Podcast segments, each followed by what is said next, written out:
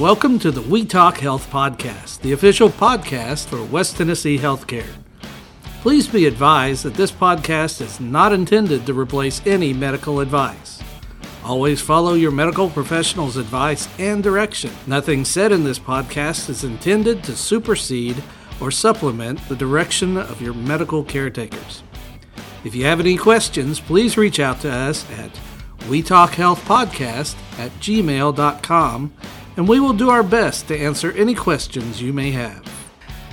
Welcome to another episode of We Talk Health. My name is Will Kwasigroh, and today we are back in Milan, Tennessee at Sports Plus Milan.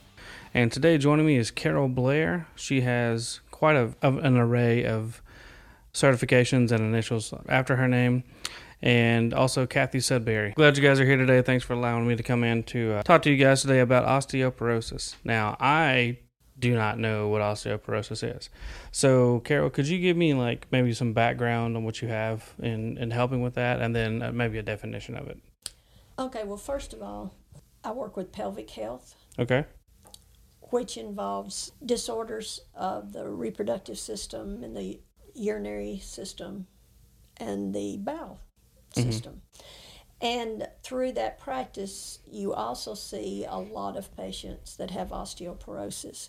And what that means is that the bones are weak or weakening and predisposes those people to health problems. So I'm interested in osteoporosis because I'm in that age group. Okay. That has problems with osteoporosis, but also it's been given the title of silent killer because the injuries and ramifications of having bone injury because of weak bones can be devastating. Mm-hmm. Falls, hip fractures, decreased ability and mobility. And so it's very concerning that with our present day diets and activity levels that we're going to see more and more people with bone density problems, sure, particularly fifty and up. One of the misconceptions in osteoporosis is, is that it's a women's disease or mm-hmm. women's problem, and that mostly comes from the fact that after menopause there are certain hormones that the body doesn't produce any longer that relates to bone strength. However, sixty percent of all people over the age of sixty are going to deal with bone density problems. Wow, that's a lot. Well, Carol, how do we know we have this problem? Well, you don't. That's the problem. If you're not tested or you don't have a sudden onset compression fracture, most people don't know it. I think probably women are tested more often than men. And one of the main tests used, at least in this area, is called a DEXA scan. And that measures the bone density, so how healthy the bone is in structure. And it gives an idea if you're predisposed to have an osteoporotic fracture. But I I treat people all the time that are in their sixties. Usually by seventy, females have had a DEXA scan, but I do treat females in the sixties that have never had one, that it hadn't been discussed with their doctor. It is commonly ordered by O B G Y N, but it's not something, something that is normally associated with males. So that population probably has less an idea of how it could potentially affect them. One of the things that's that's really amazing is that your bone density is determined not about ninety percent before you ever reach the age of twenty. And the other percentage is usually met by the time you reach thirty, thirty-five at the most. So your stores of bone quality have already been established at a very young age, mm-hmm. but the problems don't manifest themselves until you're older. As far as being a physical therapist that works with osteoporosis, there's a lot more that we can do that we realized we could do to help people with bone density issues. And that involves not only what's traditionally used as weight-bearing exercises or weight-resistant exercises, which generally aren't uh, mentioned in senior citizens, mm-hmm. but the more you stress the bone in a good way, the healthier you make it. But it also responds to unequal weight changes, like if you arbitrarily go up on your toes and drop one foot and then drop the other, and you're, you're creating a vibratory force mm-hmm. that is healthy for the bone. Bone usually breaks with the wrong kind of stress. The bone doesn't grow, but it becomes stronger mm-hmm. with the right kind of force. And there's a lot of guidance uh, through physical therapy that we can help people reach a higher quality of life, particularly people who have already had multiple spinal fractures and they've become very frail mm-hmm. because of the fear of activity and movement and the lack of a program that bridges that gap from the frail patient to the healthier patient sure. who is operating in, in society but doesn't know they have it, or they don't know what to do about it. So what does treatment look like? Say um, say my, my mom comes in and she's having osteoporosis issues. She's coming okay. to see you. What, what, what would a normal visit look like for her? Well, of course, the first visit would be a thorough examination um, to find out her medical history, her dietary habits, her activity level, if she's had a osteoporotic related fracture. And you take those in consideration with her posture, mm-hmm. her muscle strength, her ability to move, and how movement affects her. And then you set up your treatment plan accordingly, because you cannot look just at the symptoms a patient may or may not be having, because seventy percent of people that are osteoporotic or have had an osteoporotic vertebral fracture, a spinal fracture, don't know it. Oh, wow. Only twenty or thirty percent of the population with a spinal fracture from osteoporosis even know that they have a problem. So if you think about all those people that are asymptomatic, the ones that are symptomatic have already had a fracture, so mm-hmm. that predisposes them again. So in your mother's case, assuming she hadn't had a fracture, uh, I would also want to know if she had any other spinal problems, because traditionally, at least in most allied health professions, you have protocols to treat certain types of problems. Like, there are recommended protocols for spinal stenosis versus protocols that are specific for disc problems or other types of arthritis problems of the spine. But a lot of those movements can actually be harmful to a patient that has that particular problem and is also osteoporotic.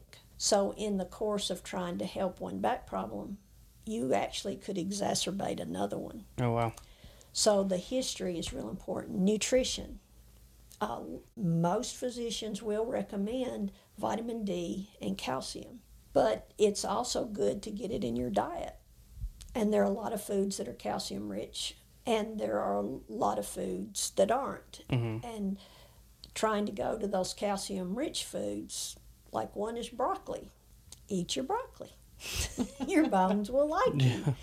But there's also things you can't eat at the same time, or it decreases your ability to absorb that calcium.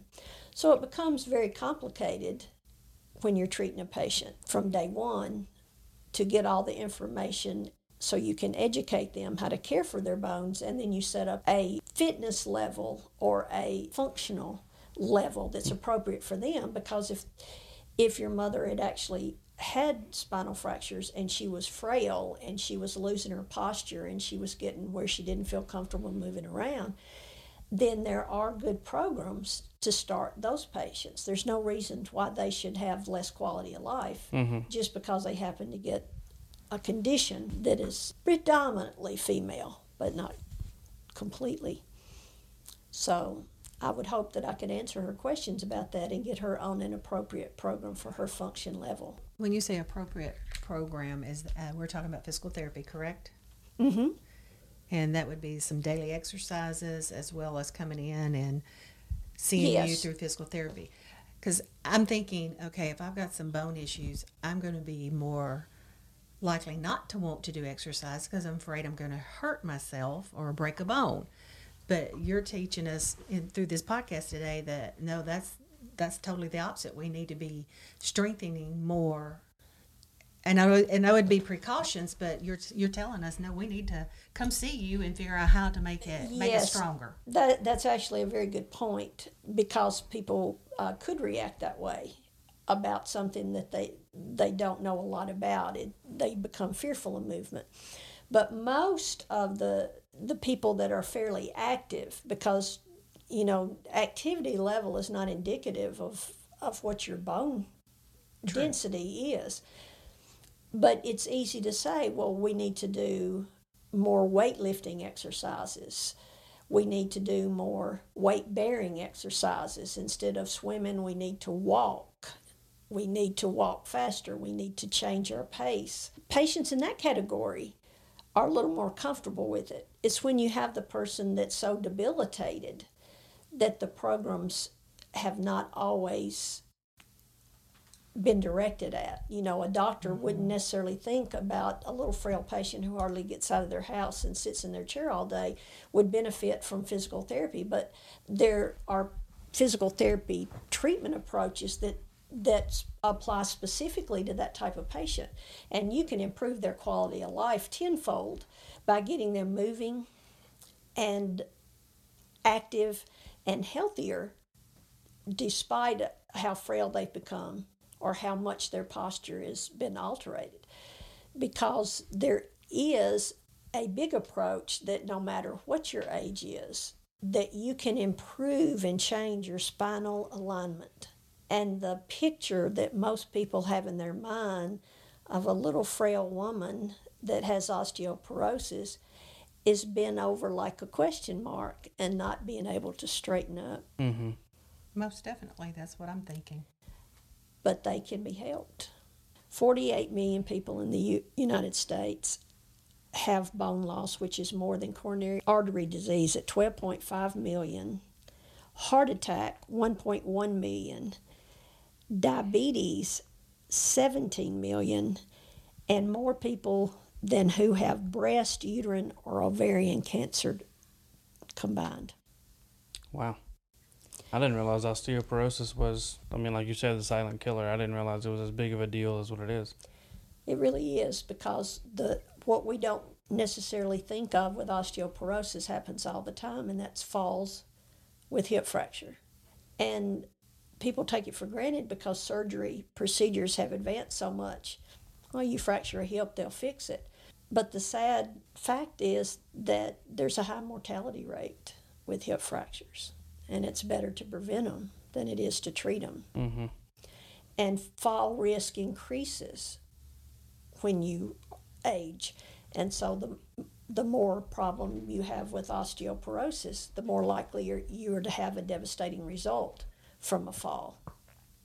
So when you think about the types of illnesses we try to prevent and we try to cure, which are, are worthy causes, and certainly it would be nice to wipe out cancer, wipe out heart disease, wipe out those things, we still have a, a greater number of people that are suffering from a life-altering condition of osteoporosis.